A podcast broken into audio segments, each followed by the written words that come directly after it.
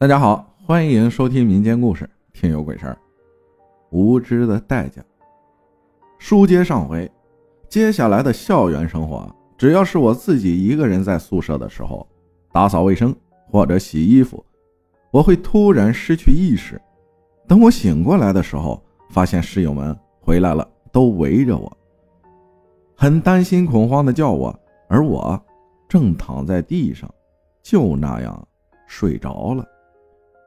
而且是大白天，也不知道啥时候失去意识的，很迷茫，就猜测可能是营养不良、贫血，但是醒过来也没有哪里不舒服，反正就是睡着了吧。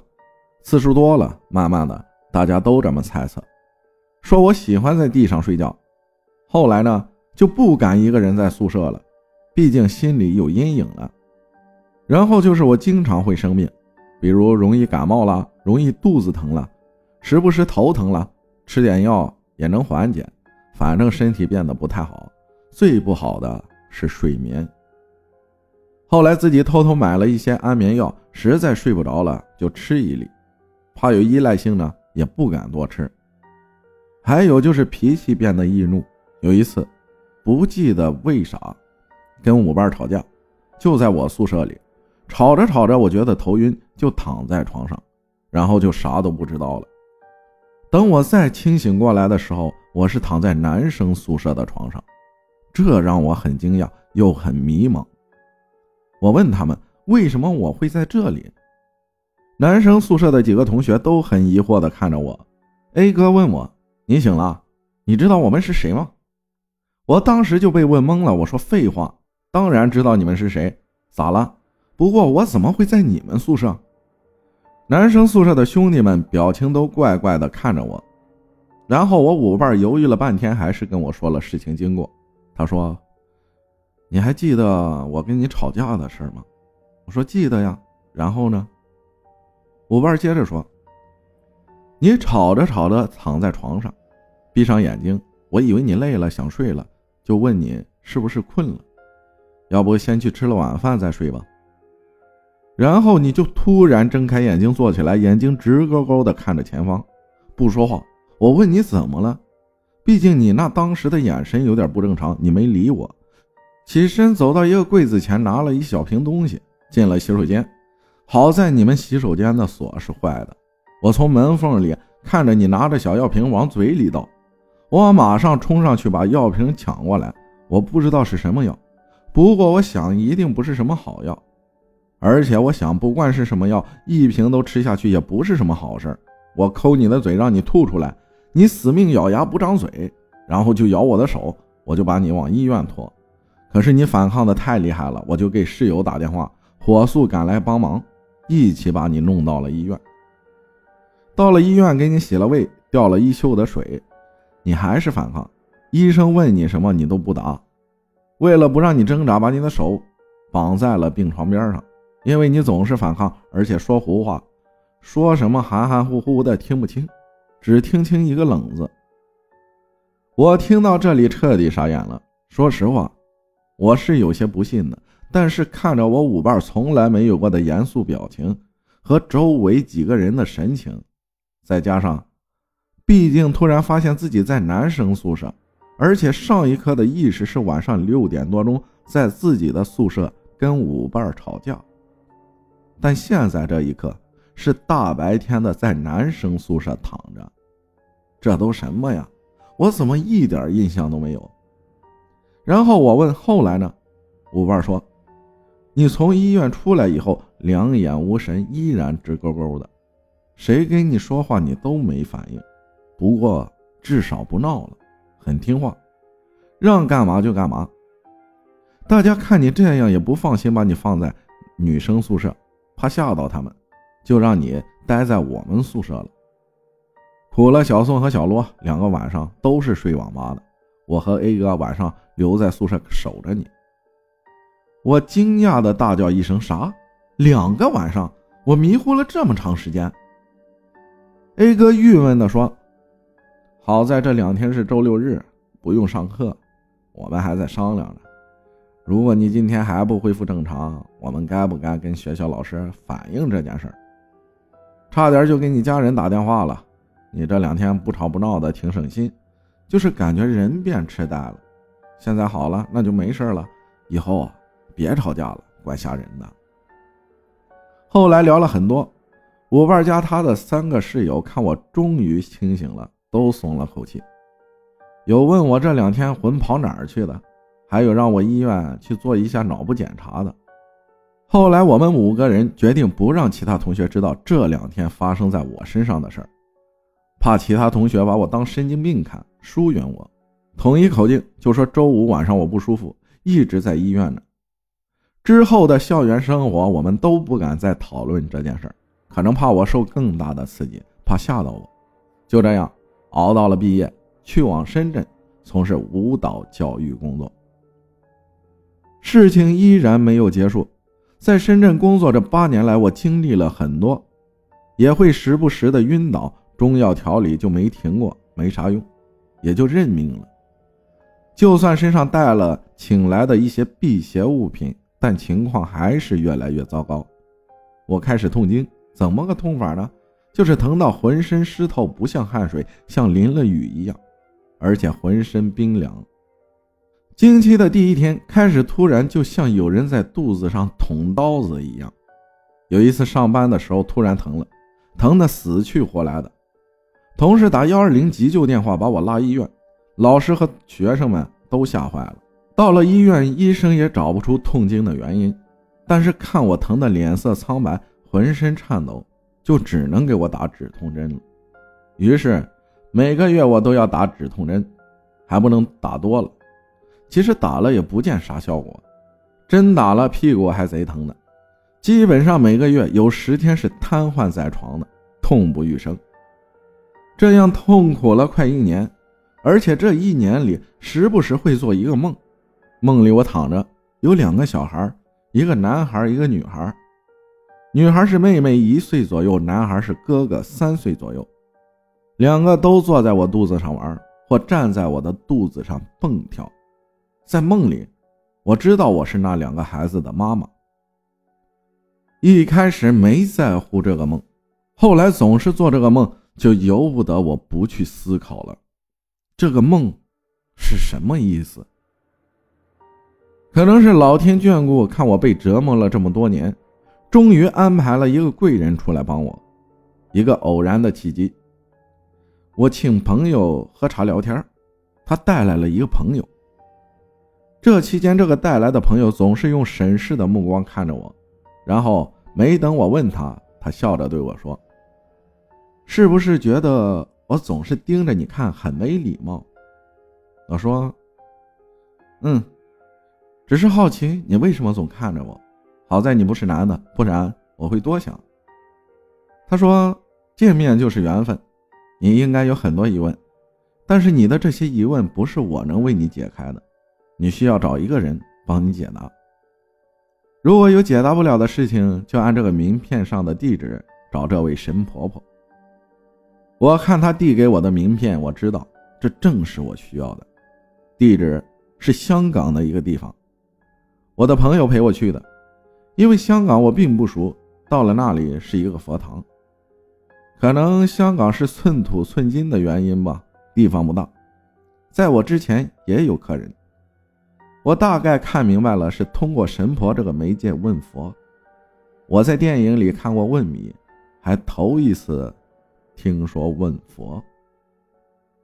就是你有什么疑问就问佛主，然后佛主通过神婆的嘴传达给你。轮到我了，我走到神婆面前，神婆对我摆摆手，说：“你点三炷香，出去门外拜三下。”把香插在门边地上的香炉里。我满脸疑惑的看着神婆，想问她为什么前面那些顾客都没有这道程序，为啥我得这样？是不是看出我是大陆人，不是香港人，是外地人，就想多挣我钱吗？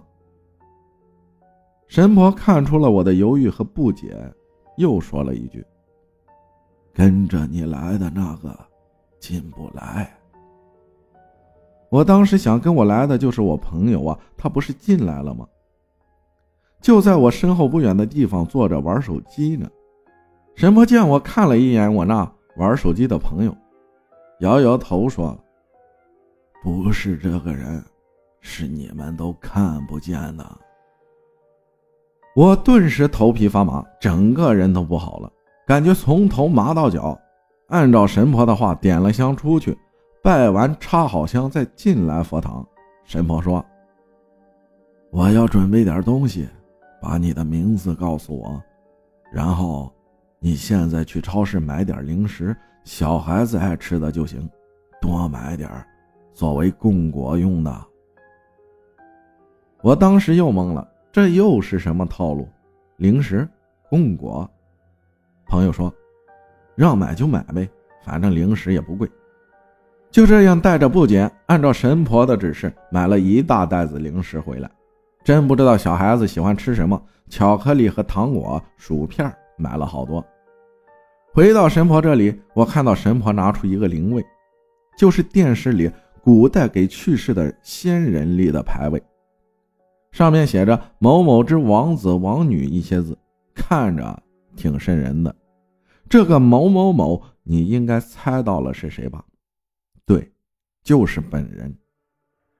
然后神婆把我买的供果一一的堆在牌位前，回身跟我面对面的坐好，跟我说：“孩子啊，你也是真不容易啊，这十年来。”你是怎么熬过来的？你知不知道有两个阴灵在你身上缠着你？这两个是你好几年前打掉的孩子，而那个你们都看不见的，又一直跟着你的那个，是从水里来的，是这两个孩子上一世的娘，这一世，他的孩子投胎转世做人，可你却剥夺了他们做人的权利。你说他能不来找你的麻烦吗？我听到这儿，终于明白了这么多年的疑问和在学校时发生在我身上的怪事的缘由了。我这几年一直就想不明白，为什么我这么倒霉。现在明白了，百因必有果呀，还是自己年少无知犯下的恶果呀。只需要一次机缘巧合，我就被盯上了。我问神婆，要怎么做才能解开这个怨念？神婆让我跪在我曾经堕胎的两个孩子的灵位前。神婆开始嘴里念着一些我听不懂的话，然后不知道怎么的，我开始忍不住大哭。其实跪着的时候脑子里也没想啥，但是我就是哭得像个孩子，泣不成声，哭的身体忍不住颤抖。我也不知道为什么哭，反正就是忍不住。然后神婆就跟牌位说话，好像意思是说：“哦，你们不喜欢大悲咒啊？那静心咒可以吗？”后来好像又换了别的佛经，我也不懂，就是一边拜一边哭。接着好像平静了一些。神婆说：“你知道你为什么哭吗？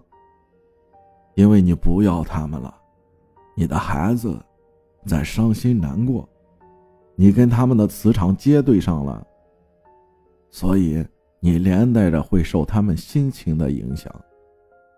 你有什么话和问题可以跟他们讲了。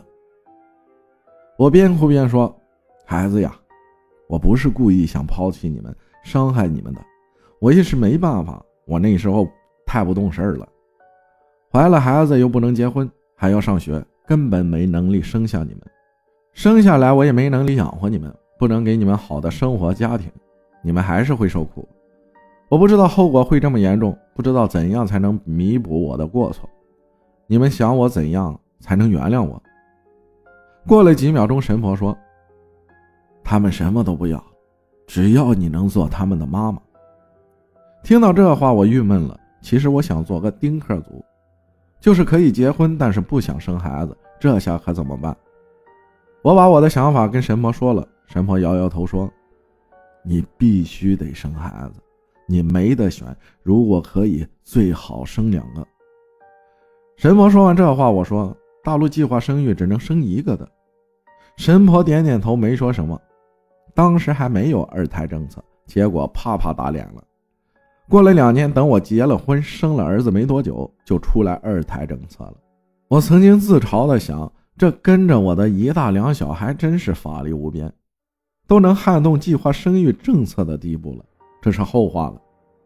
然后我想通了，既然是我欠下的人命债，那就还吧。我跪在灵位前说：“生孩子可以，但我现在是单身，本来也没想找另一半。既然要生你们出来，我就得结婚，给你们找个爸爸。这个爸爸由你们来选吧。还有，我现在身体很不好，一直吃药调理，这样生你们出来，你们身体也会很差。再给我点时间，让我身体好一些，也不要再坐我肚子上玩了。我肚子疼。”就得打止疼针。医生说了，止痛针一年之内都不能要孩子的。就这样，事情沟通的差不多了。至于那个进不来的，神婆说：“既然你答应了可以生，那他也就不会怎么为难你了。等你生了孩子，一切都会慢慢好起来的。”离开香港回到深圳之后的日子，还别说，痛经好了很多，当然也会疼。但是最起码能走路了，不影响上班和正常生活了。半年之后，一个狗血剧加偶像剧都没有出现的机缘巧合，我认识了现在我的老公。当时怀疑过他会不会是被选中的人，但是我觉得肯定不会是他。结果又打脸了。认识一年后，我们结婚了。怀孕前一个月，我连续三天做同样的梦，一个四五岁左右的小男孩。躲在门后探出个小脑袋偷瞄我，白白胖胖的很可爱。醒过来又不记得长什么样子，结果没多久，哎，我就知道该来的终究会来。老公说希望是个女孩，我很肯定的说这是个男孩。现在我儿子已经五岁了，我其实不打算生二胎了，毕竟当时我没保证一定两个都生。因为还不知道后面会有二胎政策，万一草率的答应了，政府不让，那我岂不是很难交代？那我生了一个，应该也不算食言吧。二零二零年疫情期间，每天都闷在家里，基本就是吃睡吃睡，胖了很多。我儿子有天突然坏笑的指着我肚子说：“妈妈，你这里是不是有小宝宝了？”我诧异，我问：“你为什么觉得妈妈肚子里会有小宝宝呢？”因为小宝宝都是从妈妈的肚子里出来的呀。这都是谁告诉他的？一定是电视看多了。我又问儿子：“那如果妈妈肚子里是小宝宝，你希望是弟弟还是妹妹？”儿子想了想，说是妹妹。这时我心里苦啊，同时伴随着诡异的感觉。谁能体会我当时内心的感受？我不敢想。如果我坚持不生二胎，会不会又有什么麻烦找上我？你们懂我说的麻烦是什么吗？只能走一步看一步了。以后的事儿谁能说得准呢？题外话，上个月体检检查出卵巢有畸胎瘤，准备安排时间手术，也不知道为啥得这个病，我有点担心。我希望能通过我的事迹让更多的人知道：一，睡觉的时候镜子真的不能对着床；二。不管你是本人还是你的朋友，或者是你的孩子，都要告诫他们不要杀生，女人不要堕胎。三，女孩子要学会保护自己，没有家人陪在身边，不要跟一帮朋友喝酒喝得烂醉，让人有机可乘。真的出了事儿，也要敢于跟家人说，家人知道该如何保护你，不会继续受到伤害。四，多积德行善，上天才会眷顾你。五。如果你是未成年人，请你一定要记住，有些事儿不是你能承受和尝试的，没有后悔药。如果你是成年人，请不要吝啬你的语言教育，也别不好意思说，郑重其事告诉您的下一代，生命最重要。如果你没有能力肩负起责任，就不要轻易的创造生命。讲完了，我用了很长时间写的，希望您能看懂。写的没有口述的好，如果有哪里不明白，可以问我。在深圳那些年，我还经历了几个灵异事件，不过跟我死去的亲人有关。可能那时候我体质弱，身体的磁场容易接触这些事儿吧。如果您感兴趣，我有时间可以编辑给您。你愿意讲就讲。儿子出生后，我就再没有经历灵异事件了。感谢王新阳分享的故事，这确实是听有鬼事儿最长的故事了，九千零八十五个字。辛苦辛苦，谢谢你啊！嗯，谢谢大家的收听，我是阿浩，咱们下期再见。